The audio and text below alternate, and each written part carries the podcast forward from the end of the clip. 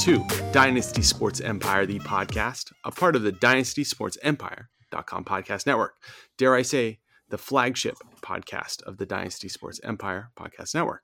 We bring you the latest in sports and fantasy sports with, shall we say, a lighter approach to what most people consider a very serious undertaking. On the show today, episode 34, uh, we talk about Hard Knocks episode one. Uh, we do NFC and AFC North previews, and we preview also college football's Big Ten, Tim's Big Ten. So, as always, you can email us at dsethepodcast at gmail.com, at DSE Podcast on Twitter, DSE The Podcast on Instagram. Rate and review us on five stars. Bring those five stars in, please, to help other people find us. If you give us a five star review, we will read it on the pod. Uh, all right. Got all that business out of the way. As always, I'm your host, Jeff Roman. And alongside me tonight and every night is a guy who did not injure his ankle in a terrible and scarring way. Tim Reinhart. Welcome, Tim.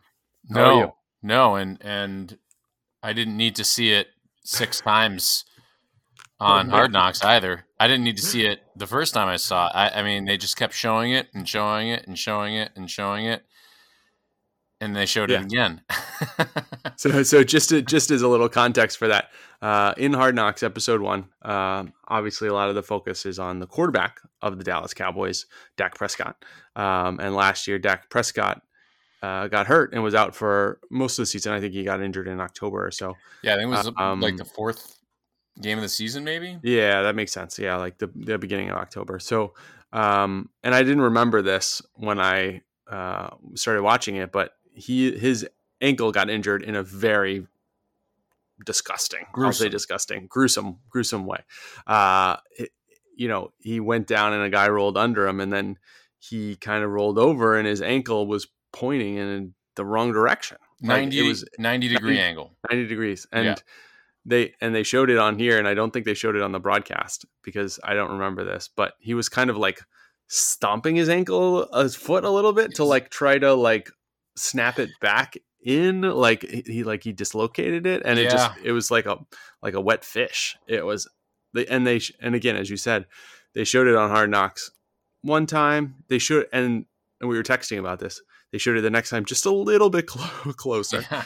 And the next time they're just a little bit closer. And you're like, oh, no, no, no. Oh, no, no, no, no. Stop going so close. No. And then the next time they go just a little bit closer and a little bit slower. Right. They just kept showing it again and again. It was really. Right as you're uh, getting settled with your popcorn, yeah. you know? yeah. I guess um, I'm not eating this now. yeah. I, I do remember I, I watched that live. Um, and the instant it happened, you knew it was really bad, and you did see him like. I, he must have been in shock. I guess they sort of say that like in the episode too, that he he like didn't really even know what was happening. So he was like trying to put his put his ankle back together. Um, right. and but then as networks are apt to do with gruesome injuries, they to my knowledge didn't show it again if yes. if I remember right. Um, yeah. So, yeah, to see that over and over and over again was was very disturbing to say the least. And I, I didn't. I guess nobody knew this until Hard Knocks came out. I didn't realize he had two surgeries. One was like an emergency one, just to like put the bone because it was. I don't. There's a medical term for it. I don't know what it's called, but when the bone pops out of the skin like it, uh, compound fracture. Okay, so it was that, and uh, so they they it sounds like they had a, an initial surgery just to like get things uh, back in order, for lack of a better term, right? And then another one to fix all the stuff that was that was wrong as a result of it. Uh, and Dak Prescott told us that he has he likes scars and he has a lot of scars. So yeah, um, I mean there it is so the one thing the you know I was watching this also you know as a part of our homework here and the the one thing that I you know the one thing that Hard Knocks does great is that they kind of humanize these players who are you know a lot of times you know players behind a helmet that you don't know that well and you know sometimes they're just lines on a spreadsheet on your fantasy team and right. all, all that stuff so they do a really good job of kind of humanizing um, the players. Obviously, they focus on Dak Prescott in the first episode. Ezekiel Elliott, the running back, and Micah Parsons. Micah Parsons, yeah. The the bigger The- names, they they usually do that in the first episode, lay out like the big names, the big storylines, pull you in, and then they're gonna go probably to, you know, the uh second string Mike linebacker, you know, battle, which Right. is also also awesome.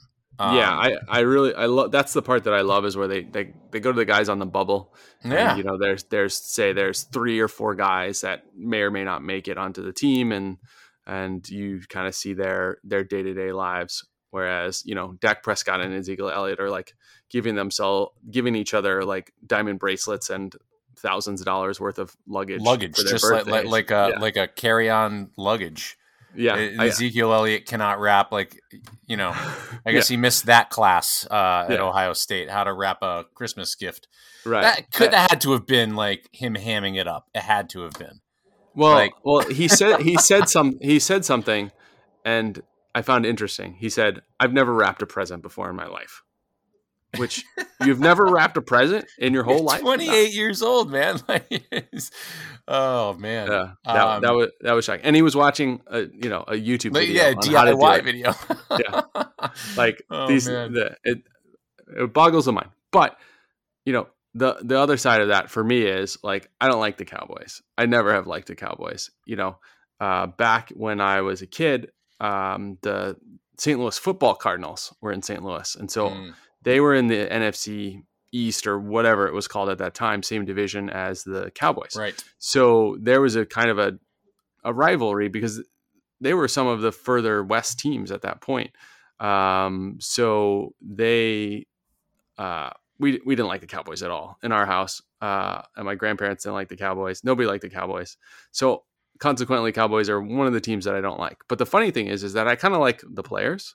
Like I like Ezekiel Elliott.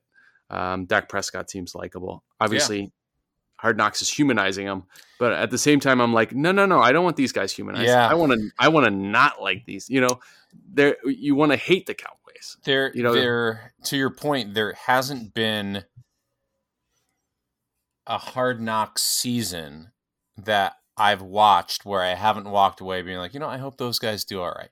Like, right? Because they're always um i mean it'll be interesting um to look up like what we're who who's been on i, I guess i've been watching since uh since the jets were on it in 20 2010 you know i guess i didn't really love it when they did the dolphins uh but like they did uh they did the oakland raiders and i was like yeah you know i can get like I, I can get down with with the Raiders a little bit, and then they did the two LA teams last year, and Yep. you know that was that was also uh, very humanizing. Also, like they last year they broke the story that uh, Anthony Lynn, who is no longer the coach of the Chargers, but uh, was back then, um, had gotten COVID, and you know they they they really do a, a good job uh, of of humanizing them and making you want to pull for them. Then, and it's it's pretty cool. right and I, and I think that's that's a, a credit to their their I don't know directing cinematography like I think that you know they they kind of ex- extract these stories Yeah. uh, set pieces almost like Ezekiel Elliott wrapping in uh, a thing or you know but also they also do Dak Prescott getting hurt hurt his shoulder during training camp and covering how the team is working around that what did you think of Mike McCarthy from the first Well, real quick before we get episodes. to that, like what's so interesting about the show is that yes, they must have their storylines that um that they've they're like, all right, we're going to focus on Dak Prescott's return, uh, his relationship with Ezekiel Elliott. Those are no brainers. Also, though, like they're filming and releasing a week after they film. So, like, there are stories that are going to develop, like Dak Prescott's shoulder, that they didn't anticipate. Um, and, and I guess I'll just throw it back to, you know, throw it way back when, like, when the Jets were on it, that was the year that um, Darrelle Revis had his holdout. And, like, there was no way that they, like, had an anticipation of how that was going to play out, but it became the storyline of that hard knock season. So like the same thing's going to happen here. It's, it, so they they obviously are great with like their production team and understanding what the stories are. and at the same time they uh um what do you call it they they do a great job adapting um to what happens um so but yeah uh it's interesting i, I was interested in the dynamic that existed between um mccarthy and uh and dak prescott uh it's so interesting like I don't know. I, I guess like it's interesting to me how little it seems like they talk on a regular basis. Does that make sense to you? Like, does that make sense? Right. I think I think it seemed they seemed to be distant yes. from each other. Yeah, yeah, yeah, yeah. And like, I don't get that. Yeah, because Mike McCarthy's offensive guy, right? Yeah. Yeah. I mean, even I. This is not this is a lot. Okay. Um, I can't promise, but I promise I will try to make this the last Jets reference I make tonight. like when when Adam Gase was the coach of the Jets, they were like there were there was a a wide receiver Quincy Enunwa, who got hurt and subsequently fined for like missing training sessions and stuff. And uh and I remember like somebody a reporter asking about it. He was like, I, I haven't talked to him in weeks. I was like, How have you not spoken to this like person. He's on your team. You're in the building together. Like I feel like that should be a number one job of or of a head coach is to build relationships with their players. But it it then that's like gets sort of reinforced there. Like Mike McCarthy seems to like not be in regular conversation with Dak Prescott, which I would think he should be. I don't know. Right. And it's possible they're not showing us like the the quarterback room where they're going over play calls and stuff like that. Um, but it didn't seem like I mean, in in a lot of instances, a quarterback and head coach is kind of like a, an arranged marriage a little bit. You know, like Dak didn't choose Mike McCarthy, right? Jerry Jones chose Mike McCarthy you know, right for this situation. And Mike McCarthy maybe had his druthers would have had another quarterback, right? Um, if he was in charge of picking who the quarterback would be, but at least so, had the, had the ability to pick the job, right? Like he could have said yeah. no, sure, if he really wanted to. So, it, yeah, it, yeah, go ahead. No, you're absolutely right, and I think so. To the point, I guess, about it being arranged marriage is that sometimes you kind of see why those guys aren't on the same page, right? You see sometimes you see quarterback and head coach, which are who are like, you know, one guy comes over the sideline, they're talking to each other the whole time. And another time it's like the guy goes and sits down and looks at his film or whatever and, and talks to the quarterback's coach, right? So, you know, I, I guess I didn't I didn't come away from the first episode, and maybe this is just the first episode, thinking much of Mike McCarthy. Or he seemed kind of like I don't know, like fine, I guess. Um, or Dan Quinn to me, for that matter. Yeah, yeah. I, I mean, the really only thing was they say the F word a lot. Like that seems to be their their way to inspire these guys is just say the F word, and I don't know. Um, the the guy I did like though was the special teams coach. Um, they had a whole thing where what's his name? Oh man, he used to be on the Rams. Um, he had a whole story about how he was telling about how he got a vasectomy and his vasectomy reversed and stuff uh, like this. And is it John Fassel? Yes. Yeah. Uh, yeah. So that was funny. Uh, that whole back. Yeah. So he had, he he obviously had a, a, great rapport with his his players, and he was like joking back and forth, and like you know it that that whole segment was really funny. Um, but yeah, again, Dan Quinn and uh, Mike McCarthy didn't didn't do a lot for me. So uh, yeah, I, and you know it's it's interesting to think like going back to those two coaches' previous situations, and maybe like I'm projecting things that didn't actually happen. Like, did Mike McCarthy sort of have a pretty uh, rough relationship with Aaron Rodgers, like toward the tail end of things? Yeah, absolutely. And I, I think one of the reasons he was gone. Yeah, and I, I think a lot. Well, I think some of the blame for them not winning more Super Bowls or winning more than one Super Bowl with Aaron Rodgers is kind of laid at his feet, you know? Yeah. Um, through the bad decisions or, or whenever um, in, the playoffs. And that's why they ended up getting rid of him, you know? And then there was, it seemed like, uh, you know, there was a near mutiny uh, with Dan Quinn in in Atlanta. Uh, Yeah, he got, and- uh he got fired middle of the year. Like that that doesn't always. act- He got fired. I think like four or five games into the season. Like that that stuff doesn't always happen. Like this isn't the the NFL is very different than Major League Baseball. You see coaching changes or managerial changes in Major League Baseball mid-season all the time. It's more rare in the NFL. And so like to me that that that tells you you lost the locker room. These people these guys aren't even listening to you. It's that Right. toxic. And so Yeah. like you then look at how they're interacting here and at least for me as a viewer, I can't help but think like, huh, maybe like maybe that was their problem like back in those Right. previous jobs. Yeah, and and I think uh, Dan Quinn, obviously the architect of the massive meltdown against the uh, New England Patriots in the Super Bowl, where they they pretty much yeah. you know if Jeez. if they did, I don't know, one thing right in the last quarter and a half, they would have won that game. So yeah, and then he's um, probably still there. Yep, absolutely.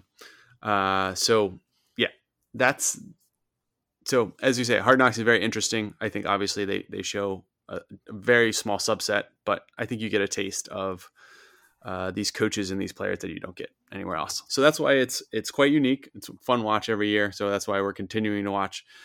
We're recording on Monday. We usually record a Wednesday, Tuesday or Wednesday. So another one drops tomorrow night. Tomorrow night, yeah. Um, So we- I'll be we watching. may have for sure. We may have one or two to watch Okay. uh, to talk about next week. I think So- there there are five, if I'm not mistaken, episodes total. I think maybe six. Um, that makes sense because that's how many the- yeah. they have. Uh, they play four games, so that'll probably be the the four games and like cut down day or something like Yeah. that. so, Um, and, and maybe leading into the the first game. So but it's good. It's it's good so far. This is a good season for sure. yeah, yeah. I I think uh, I think they've got they've got a lot of subjects. Um, CeeDee Lamb.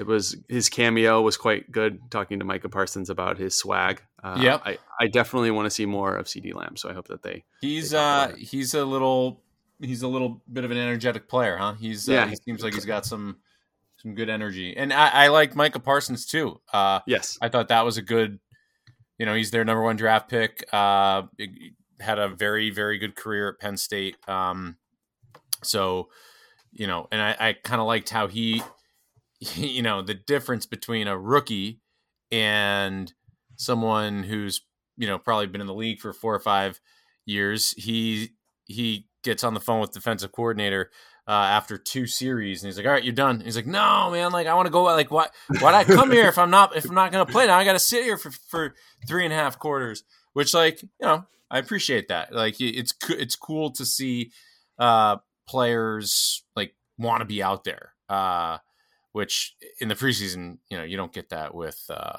with veterans. Right, and the same thing happened with Dak Prescott, which I, which was interesting to me because I felt like that was Mike McCarthy not setting expectations. Like Y- Dak was on the sidelines, just like, "What the bleep? Why am I? I I've been sitting too long. I want to I want to get out there." Like they yeah, like, like, have a.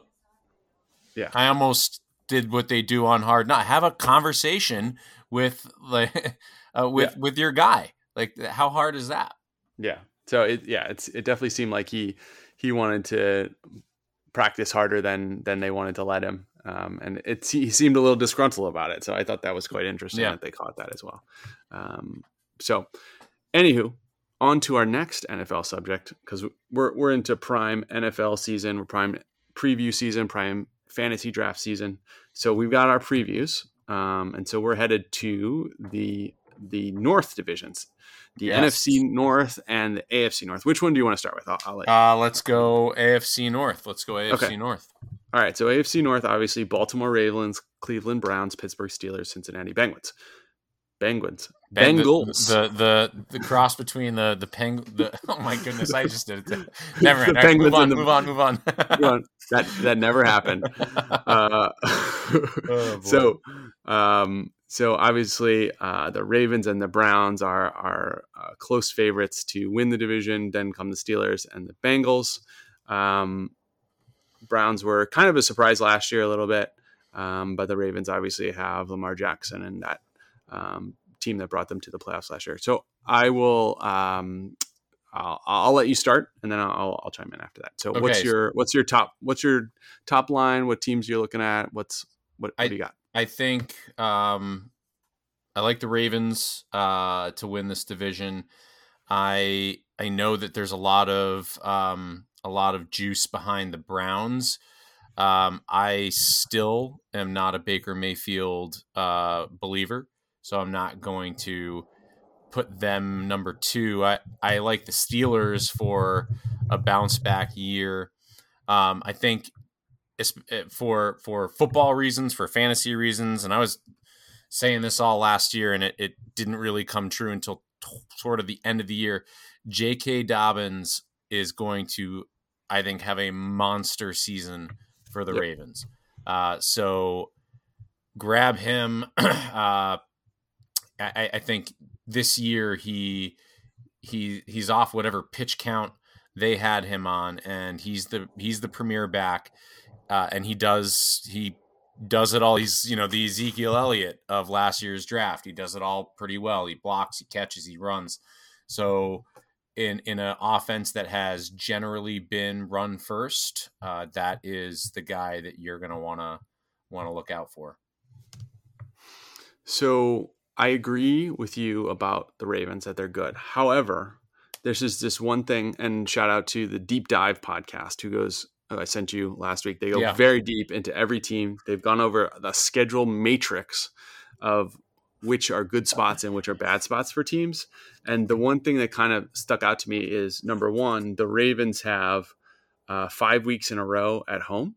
So from week five, in, including their bye, through week nine, um, they have home games, right? So early on in the season, um, they will be uh, home a lot. So I think that they're going to build up an advantage there. However, week 12 through week 14, uh, week 12, uh, the Browns play the Ravens in Baltimore. Then the Ravens play the Steelers at the Steelers, which uh, is always yep. a tough game. And then the week after that, they play at Cleveland. Yep. Right. So, so, but what is Cleveland doing while Pittsburgh and the Ravens are beating up on each other? They have a bye week. So mm. so Cleveland could very easily take advantage of that and win, you know, take a take a lead in the division there about week 14. So that's the only reason I'm leaning the Ravens just uh, re- leaning the Browns just a little bit. Um, their their numbers are pretty tight. The Ravens are like plus 120 and the Browns are like plus 150. So um, it's pretty tight you can pretty much go either way on that one. So that that is my only thing that I think about that. And I completely agree with J.K. Dobbins. I love J.K. Dobbins. I've turned down uh, I've turned down many uh, trade requests for J.K. Dobbins on my teams. Um, I will not trade him this year. Okay, so I think that's a smart move. And then if you're picking up AFC North running backs, you may as well go ahead and grab Najee Harris while you're at it because well, he, well, I think that guy's gonna maybe maybe especially if you're in you know one of the dynasty leagues. Uh, maybe not this year, but certainly uh, moving forward. Uh, he's you don't draft you don't draft him as early as they did, and not same thing with J.K. Dobbins last year. You don't draft a running back in the premier rounds without making him your premier running back. Yep, I completely agree. I I think I said it maybe around the draft, but I think um, Najee Harris is a little bit of fool's gold this year. I think he's going to get a lot of carries, but again, their offensive line is still similar to last year, which is bad. And they didn't run it a lot last year. Maybe they'll run it more with Najee Harris, but their their offensive line is not fixed. Um, so I think he'll get a lot of carries, maybe not a lot of yards this year. Um, but he is the number one overall rookie pick in Dynasty. Um, so everybody's if you have one one unless you're in a tight end premium league, you're going for him first overall. And I have gone for him first overall, um, just because that you can't beat the value. Like with running backs, it's it's all about opportunity. Um, well, talent and opportunity, but opportunity first. yeah. And Najee Harris has both talent and opportunity. Um, so we will um, definitely keep tracking that. Um, but I, I, think you're right. He's going to be a great running back this year um, and probably even better in the future if they fix that offensive line. Um, who knows what their quarterback will be in the future, but you know that's that's a problem for another day. And maybe yeah. it's not a problem because maybe um, if they get you know Joe Schmo quarterback, they're going to be running it even more when mm. Roethlisberger is not there. So well, that their number two quarterback is an interesting. You know, if if Hard Knocks was in Pittsburgh, the Mason Rudolph Dwayne Haskins uh, battle uh, should be should be an interesting one, especially with Ben Roethlisberger's injury history. That that's a big big one to watch. Yeah, and especially um, I joined a couple of two QB leagues this year. So if you have a two QB league, like you're going to want to stash players like Rudolph or Haskins, whoever wins the number two job, because Roethlisberger is number one hurt all the time, and number two, you want a, a player who's going to have an opportunity yeah. at, uh, you know, starting um, at some point. So um, I'm sorry, my computer like had a mind of its own for like ten seconds there. All good. So, I, I, think Dwayne Haskins is going to go ahead and, and at some point leapfrog Mason Rudolph. Uh, you know, I know he didn't have the best experience uh, with the football team in Washington. He's still a he's still a first round quarterback talent, uh, and I see him. He has a lot of similarities in terms of his size and ability. He's more similar to Ben Roethlisberger than Mason Rudolph is. Right. So if you're looking for a guy, if they're looking for like a seamless transition uh, between Roethlisberger and their number two guy, I think it's going to be, I think it's eventually going to be Haskins. I think you're right. Sorry. No. Um, I believe uh, I have I have a uh, a uh, USB mouse that I didn't bring downstairs with me, and I think somebody was playing with it, and that was moving around my mouse. So they were controlling it via Bluetooth from the way other side over. of the house.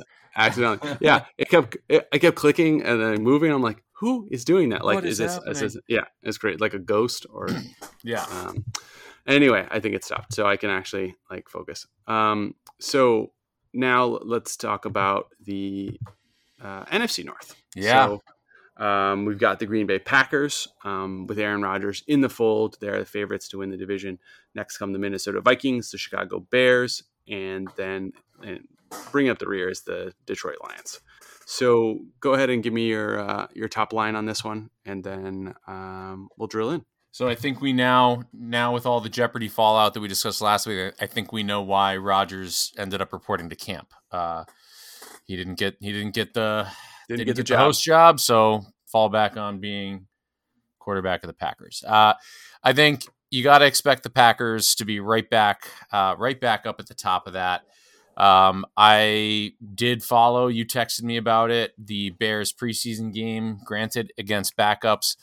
Uh, you got to like how Justin Fields looked, and I, I said it back in the draft that he he's going to be the quarterback that all of those teams that didn't draft him at the top wished that they did. He's not. I'm not saying he's going to be Patrick Mahomes, uh, but just the same way that the Bears wish that they drafted Patrick Mahomes instead of whatever that guy's name was, who I've already forgotten.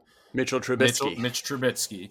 Uh, the I, I think teams like uh, like the Jets, like uh, uh, like Jacksonville are going to regret not drafting this guy. He is he's going to be a stud. He's a winner, and uh, I, I I think he is probably going to start sooner rather than later. And I like the Bears to actually leapfrog the Vikings. I've never been much of a Kirk Cousins fan, so uh, that that whole thing's gonna fade away. And I like uh, I like the Packers and the Bears at the top of this one. Yeah, I think you know I obviously watched part of that game and the Justin Fields part of the game over the weekend. Um, and I'll and I'll I'll say this so that I can clip it out for social media because social media loves hot takes. But if the Bears do not start Justin Fields on week one, that is coaching malpractice. Andy Dalton is going to start for you? No way. However, so I'll cut that part out so I can put it on social media. There you go. Get, get all I the, agree the fire 100%. takes. However, the Bears are playing the Rams and Aaron Donald, and they're you know last year they had, they have a top five defense probably again this year. Um, so, however, if there was a game to give to Andy Dalton to let him uh, take the heat, so to speak. Let them get Uh, banged around by Aaron Donald Yeah, and have much. to worry about their their top rate secondary and then give it to Justin Fields. Yeah, Pretty much. The, their next game is against, against the Bengals. Like Andy Dalton does terribly on Sunday Night Football uh, against Aaron Donald and the Rams, and then you give it to uh, Justin Fields to score like a thousand points against the Bengals. I, I, I can understand that part of the thing. that would be a great. I mean, if just from an NFL story standpoint, that would be awesome because it's Joe Burrow who left Ohio State, um, would have been, uh, you know, probably would have finished there. Um, if not for for Dwayne Haskins against the quarterback that did, you know, transfer into Ohio State, like well, that would be a cool little, uh, cool little Buckeye storyline. Um, it's just and also just like great young quarterbacks getting after it, you know? Yeah, exactly. Two top ten quarterbacks going going against each other. Right. Um, so um, I think that that would make sense. I'm not saying that they're going to do that, but you know, if they're holding um, Justin Fields out week one, I can't blame them against such a tough, tough defense on national TV. Um, I'm not think I'm not saying that he he is not up to the moment, but if they are going to have Andy Dalton as this kind of person, bridge quarterback that's passing the torch, you know, just taking the hits from the Rams might be a good, uh, you know, a, a nice thing to give to Justin Fields. Yeah, um, a nice and maybe shield for that game for sure. yeah, and maybe if they're down, you know, a bunch, and they they bring in Justin Fields and just tell him to go crazy against a prevent defense, you know. Yeah, Um, so uh, I think there's there it would they got to start Fields, but if they don't in the first game, I understand. So that's what I'll say. yeah. Um, the Packers, I think, are going to win this division. Um, I'm not going to lay like minus 150 or more to do that. Um, What's their win total? what is their win total? That's a good. That's a good question. Um, Because that was Uh, that was fluctuating all up and down when the Aaron Rodgers stuff was right. was uh was in the news. But now that the more obviously more stable situation. Um, so it looks like it as of July, it's at nine. And look, they- Over, it, over, it moved over, up. It moved up to over. ten. Yeah, so it's yeah. I would go over nine. Over, over, over. Yeah, I I mean I think you know Green Bay's probably going to win this division ten and seven. 11 and 6 is probably a, a good bet.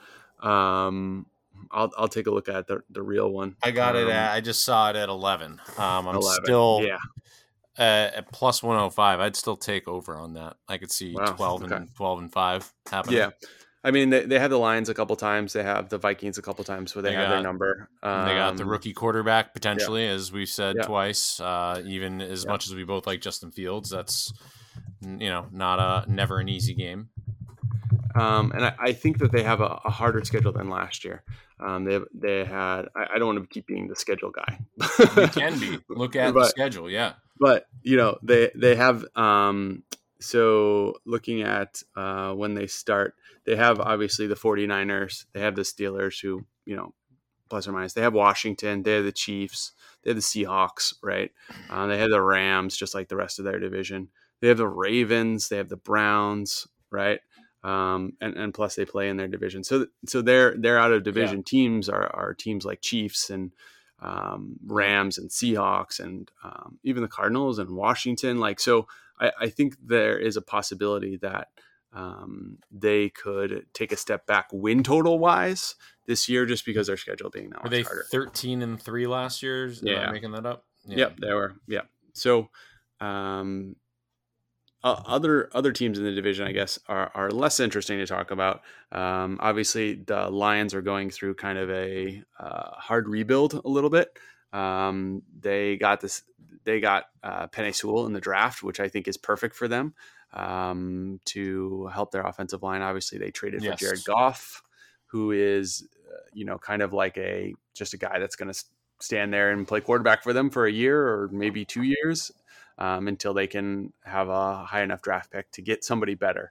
Um, and I think you know they they got into a little bit of trouble last year because they won too many games um, and didn't didn't have their win total low enough to get a good quarterback. So, um, but Penei Sewell is a a real um, easy uh, consolation prize there for sure. Yeah. Um, and the Vikings, I don't I don't know what to do about the Vikings. They're just kind of mediocre. Um, Kirk Cousins is Kirk Cousins. His Yeah. ceiling is is is preventing them from going much further than they are. He is is one of those quarterbacks where they paid him a lot of money, but he's not that good, right? He's not a quarterback on a rookie contract.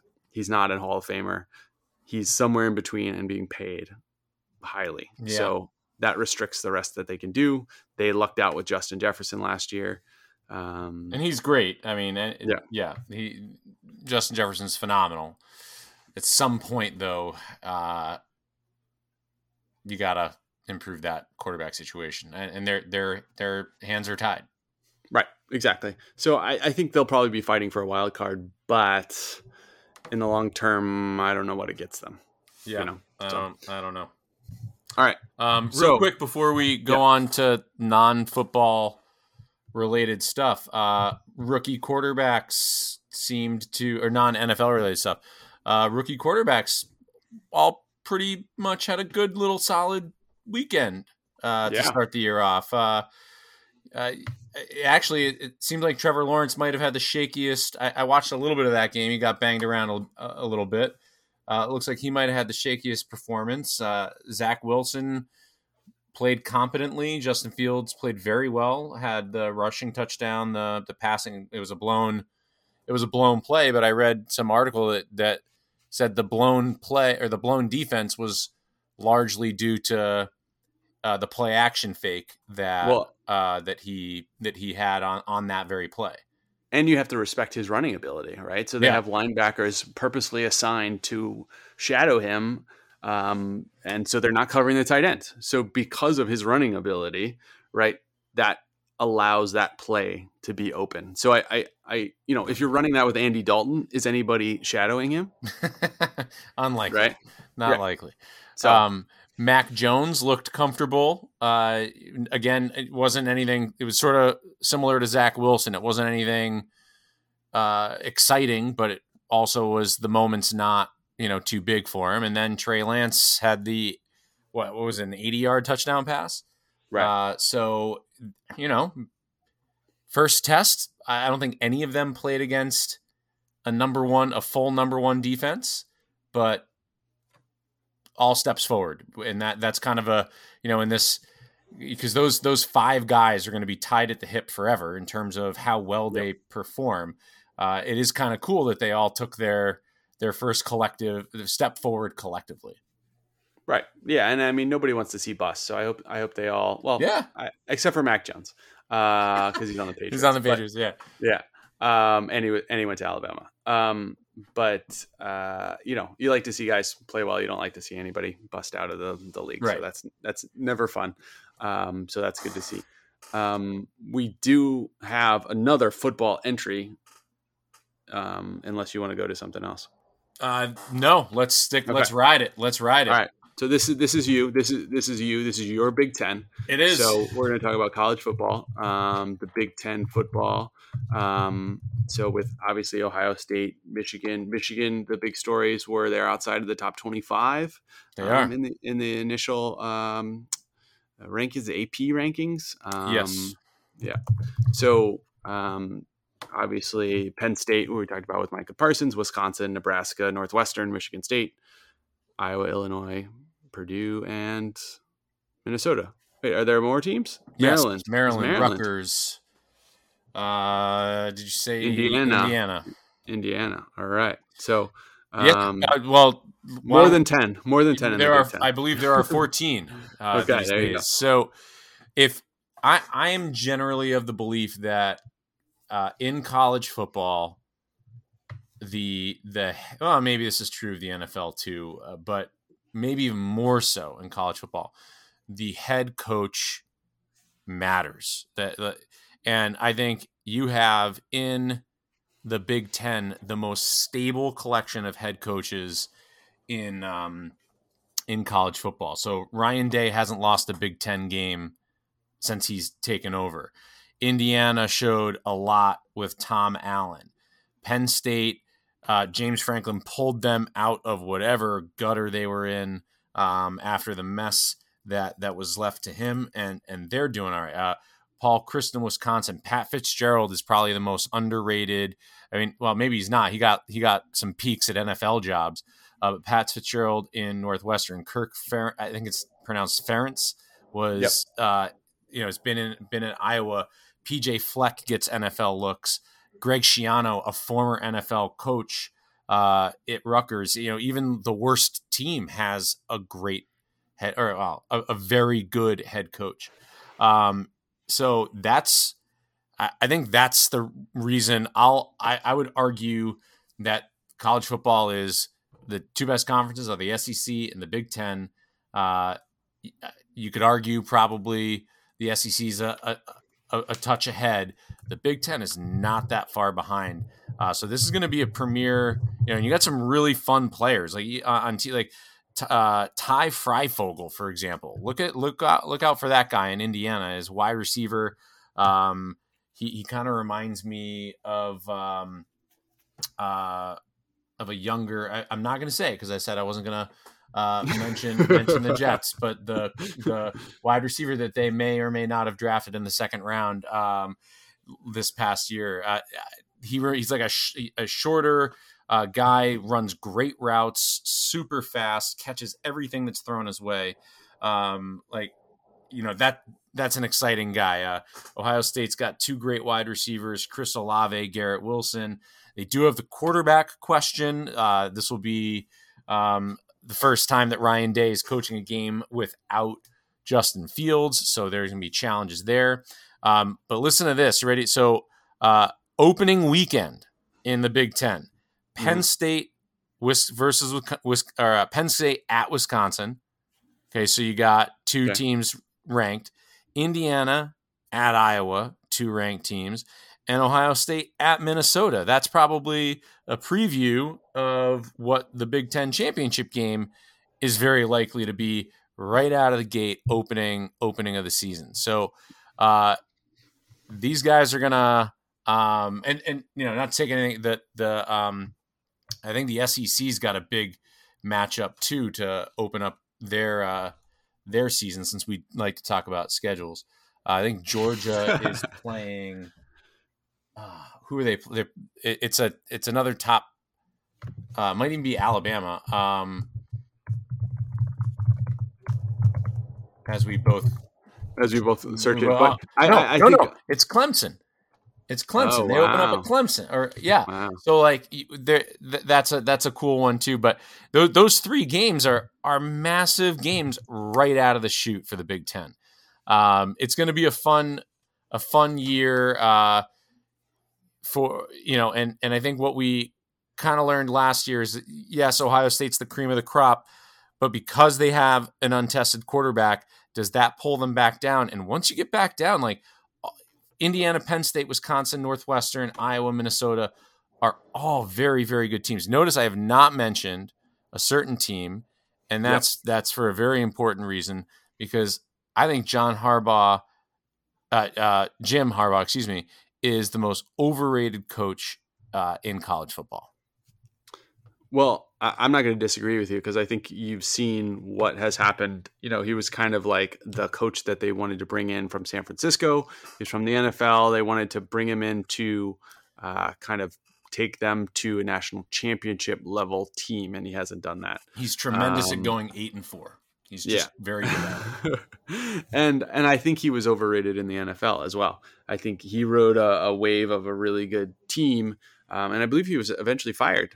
Right, he was out of the NFL. Um, I don't remember if he was fired or if, if it was like we're both going to move on from this situation, and he had Michigan coming to knock at his door.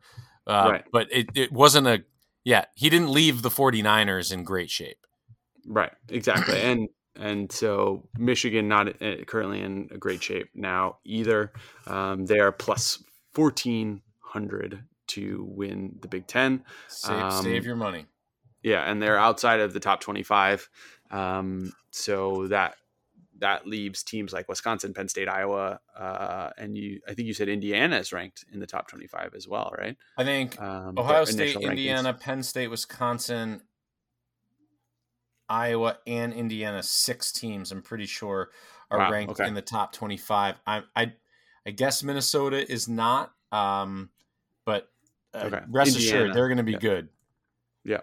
So yeah, I, mean, I think the Big Ten uh, has a lot of top to bottom strength. I think there's a couple of weak teams like Maryland, Illinois, Rutgers, maybe, um, but Michigan State will give it to you every every week. Um, Purdue, Northwestern, as you talked about, all good teams. So um, it, it's a little bit of a tougher division. As we talk about, we talk about quarterbacks a lot, right? Ohio State starting over with a new quarterback, um, who we don't even know who they are yet. So, um, uh, very likely- competition. Yeah, uh, it's probably going to be C.J. Stroud, uh, who was the backup last year, saw a little bit of time, um, but yeah, it's it's it's unlikely, uh, or we don't. They, they haven't named a starter yet. Right. So, you know, in, in college, you do see kind of a two quarterback system a little bit more often. I don't know if they're going to do that, but um, it's it's not like um, some teams can kind of go to a to a two quarterback situation, um, which I don't care for. But you know, it- I'd be college, surprised so, if yeah. if Ohio State uh, does does do that. C.J. Stroud was was a highly uh, touted recruit. He was a top 100 recruit. Um, you know, I, I think Ryan Day's a tremendous offensive coach, and he'll whoever whoever it is. Again, I think it's going to be C.J. Stroud is is very likely uh, going to going to thrive in that system. Okay. All right. Anything else on the Big Ten before we get out of here on that? Uh, no, I just think it's a it- it's it's one of those conferences where they're going to beat uh you know the those teams in the middle are going to pound each other uh you know and you you may end up seeing like a a, a team it's let's assume that Ohio State you know and I, I don't want to assume it because the second I start doing that they're they're going to start losing games but the you know the Big Ten West um you may see a team that it is eight and four come out of that side just because they're going to pound on one another. Sure. Um, so, or, or, you know, uh, a, um, you know, a nine and three team, which may not feel like it should be in the conference championship game, but uh, the way that the, the way that these teams all shake out, it's very possible that, that you're going to have, uh, have some, like some real competitive, uh, slugfest go on.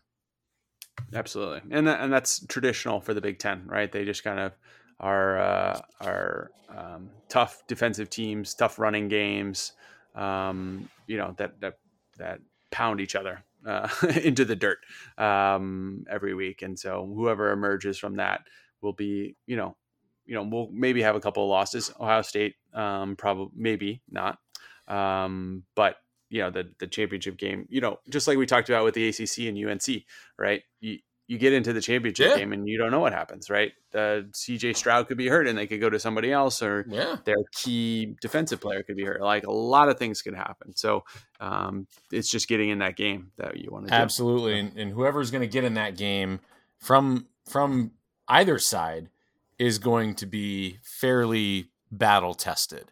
So, uh, like you said, anything anything can happen. Yep. Yep. So, um, you know, as as I heard a podcast with um, Matthew Matthew, forgetting his name, um, fantasy football expert on ESPN, who said the randomness is built into the game because the the football is shaped in such a way that it bounces every which way. So Yeah. um, randomness is, is is part and parcel of the game. So which makes it fun. Um, all right, so that that'll wrap it for uh, our Big Ten preview. Obviously, we'll keep going through um, the college football previews, um, and I'll lean on continue to lean on Tim as our college football expert here. Um, anything else you want to talk about this week? Uh, we just we we did have the cool um, the cool no hitter that uh, um, happened last week. First, um, Oh, yeah? first outing, and I've I've already forgotten his name. Um, my goodness. Um, So it was it was his it was his first start. It was Yeah. his second uh, appearance. It was Tyler Gilbert. Oh, yes. Um, Gilbert. so his first career start against the Padres, Padres who are totally reeling, so reeling that they they signed Jake Arrieta. Um, After hit by the DFA'd, Arizona. Yeah. yeah, so um, you know that's a great story. I mean, there was a bunch of no hitters at the beginning of the year, um, and then those kind of quieted down Yep. as they uh, they didn't let the pitchers uh, with use the sticky stuff. Um, became a little bit easier for the hitters somehow. Uh, but this this is you know you always love to see a, a no a surprise no hitter, not from a, a star player. Yeah, uh, it's you know, the I, I no matter how many there have been, that is still one of the coolest things in sports. All the things that have to break your way for there to be a no hitter thrown is is just incredible. Uh, you know, you can't. There's so much that is in your control that you have to do, and then there's so many other things out of control. You know, that there wasn't a ground ball with eyes uh, that that found its way through uh, is the, it's just cool. And, and anytime you I, I see a no hitter that, that or a, a game that's a no hitter is entering into the seventh or eighth inning, unless it's a must win game for the Cardinals, I, I'm kind of rooting for that guy to get the no hitters. It it's just fun to see. Yeah, absolutely. And and you know, on our on our sports are fun kind of or try to have fun. Yeah. You know, there's especially in 162 game season, but also in in in other sports like basketball that has 82. Um, you know, often at the end of the game, you know, guys will go out and shake their hands, or in baseball they won't shake each other's hands. Um, they'll just go back in the dugout and say, "I'll see you tomorrow." Um, but an event that causes the entire team to jump around and mob each other and throw water um, and celebrate on the field is always you know something you want to root for to see right um, because it's more fun to see that than to see you know a ho hum two hitter and ho hum you know three to nothing game so Yeah. Um, so any any any event that causes players to celebrate on the field like christmas day you want you want to see Now, speaking of celebrating on the field, uh, Okay. how about the Field of Dreams game? Did you watch that? I did not watch the Field of Dreams game, but I, I heard uh, good things about it. What a- Um, I I, I was transfixed to the television uh, with the Yankees being down seven to four. They hit two two run home runs in the top of the ninth to go up eight seven, and then Tim Anderson hits a two run home run in the bottom of the ninth uh, to uh, to win the game. It, if you had told me if I wasn't a baseball fan and you had told me that that happened, I'd be like, you know, like game is fixed. Uh, like how how could that possibly have ended that way? Uh, with you know the two home run, all all three home runs, you know, streaming into the corn. Uh, it was it was very cool, uh, and you know it was just like a, a picturesque, awesome awesome day for the game. A sunset uh, as well uh, that was like absolutely beautiful. So that that I thought was a cool thing, and I I hope that they continue to do stuff like that. Um, whether it be, you know, I, I saw some people like posting some ideas on social media, like, oh, they should play a game where the Durham Bulls play, uh, or and somebody was like, well, why, while we're doing this, why don't we create an actual sandlot and have them play? You know, uh, I think it'd be great to like play. I saw, the, one of the best things I saw was let's play a game uh, in every state that doesn't have a team. Like let's play a, a game at midnight in Fairbanks, Alaska. Like, that'd be really cool. Like in the middle of the summer, you play a mid, you know, play a midnight game.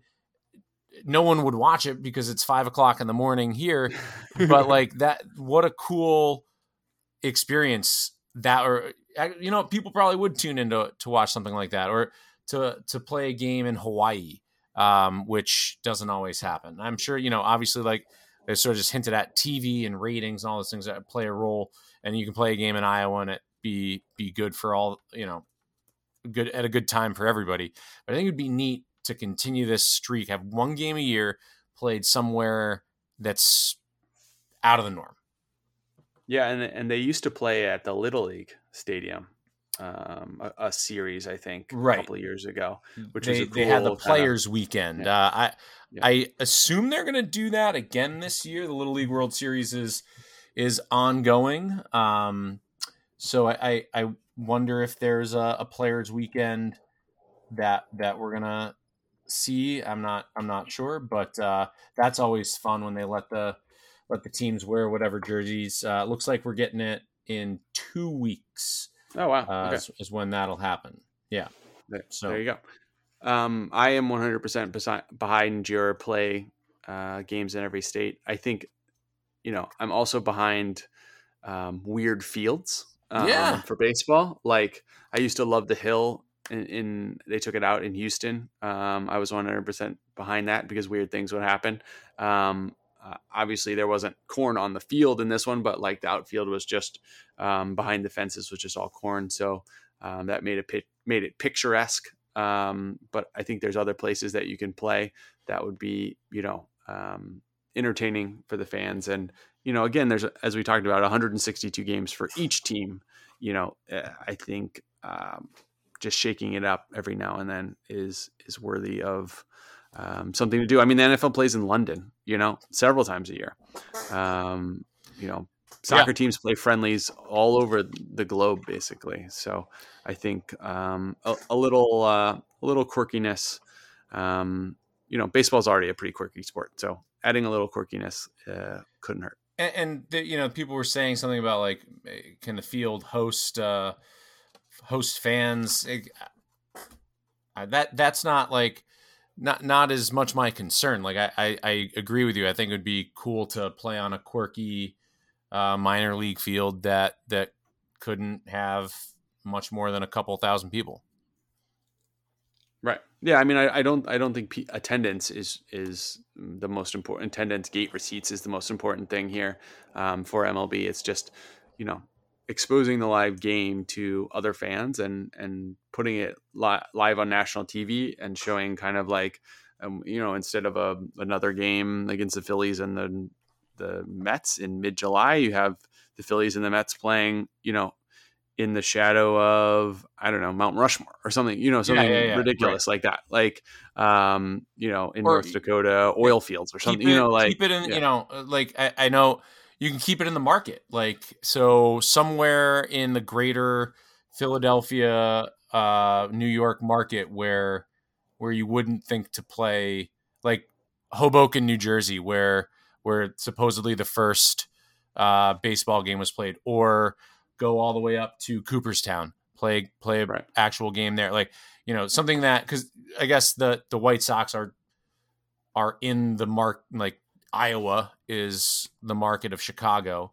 Um, so you know you can even keep it in the market. Uh, but like play, you know, uh, although I do support playing uh, with Mount Rushmore in the background, we might have to build a field for that. But you know, uh, that'd be awesome. if you build it, they will come. Right? Yeah. Hey, hey, listen. That we if we learned anything from that movie, um, it was cool. They had them all walk out of the cornfields, and Kevin Costner did an interview. And one of the things uh, that I really liked that he said, he was like, you know, this was one of those movies where um, all I had to do was not mess it up. Like where it's like, it, unlike other movies where I knew like I needed to be great in order for this movie to do well all we had to do was was not mess it up. And he's like there's if i nailed it was like if i nailed one line i knew it was going to be great. And it was the hey dad uh you want to have a catch and Yeah. you know if that doesn't throw on the goosebumps for you i don't know what does so oh yeah, yeah. Fire up, fire up the, fire up the tearjerker. Yeah. that one, that one is a real, a real winner there. So, um, yeah, good, good call um, on that one. I had forgotten about that uh, last week. So that was that was a real, um, and and baseball rarely gets big events, right? That everybody's talking about, everybody's watching. So um, for them to have that was really good. yeah um, I- for I, baseball and and everything. I saw it was the highest rated regular season game in like a decade or something Right. so So yeah, great for them. You know, not a gimmick. I, I think you know other leagues do gimmicks too. So like, um, bring it on. Let's let's see what else. Yeah. You know, like uh, see what else they got up up their sleeves. uh, So, yeah let's let's get everyone thinking All right. So, um, what do you have your eye on this Yes. upcoming week? Okay, I got my eye on the FedEx Cup uh, tournament, or I get like the playoffs of golf uh, beginning. They start this weekend. The Northern Trust. Uh, I like watching. So uh, there's three subsequent, I guess, tournaments that make up the FedEx playoffs. Uh, the Northern Trust and the BMW Championship, and then the Tour Championship. uh, over the next three weeks. This year, the Northern Trust is at a bucket lift bucket list golf course of mine, uh, Liberty National, which is um, on um, on the banks of the Hudson River uh, in um, in New Jersey, overlooking wow. the Statue of Liberty in Lower Manhattan. Um, that is very cool. Uh, so Jersey City, New Jersey is getting the uh, getting the Liberty, uh, or excuse me, getting the um, the Northern Trust this year. Uh, and so I, I, like it already just because I like watching the golf playoffs and then put it in New Jersey and put it with the Statue of Liberty in the background. You're talking my language. All right, there you go, trifecta. Yeah, that's right. There. All right, so so I uh, I think that's great. I love uh, I love a good golf playoffs. What so that's oh, that's over three three events. Three whoever weekends. has the most points, three weekends. Whoever has the most kind of quote unquote points at the end. Is yeah. So so they do it. They they changed how they do it. So I hope I don't say this wrong. Um, there's some kind of point system. You get points for finishing at certain certain places in various tournaments. The the uh, the majors give you more points. Um, so I think it's the top hundred something golfers that make it. It'll cut down after this weekend.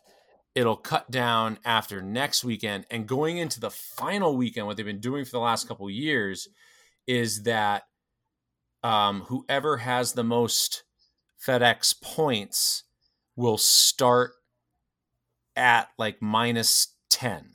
Wow.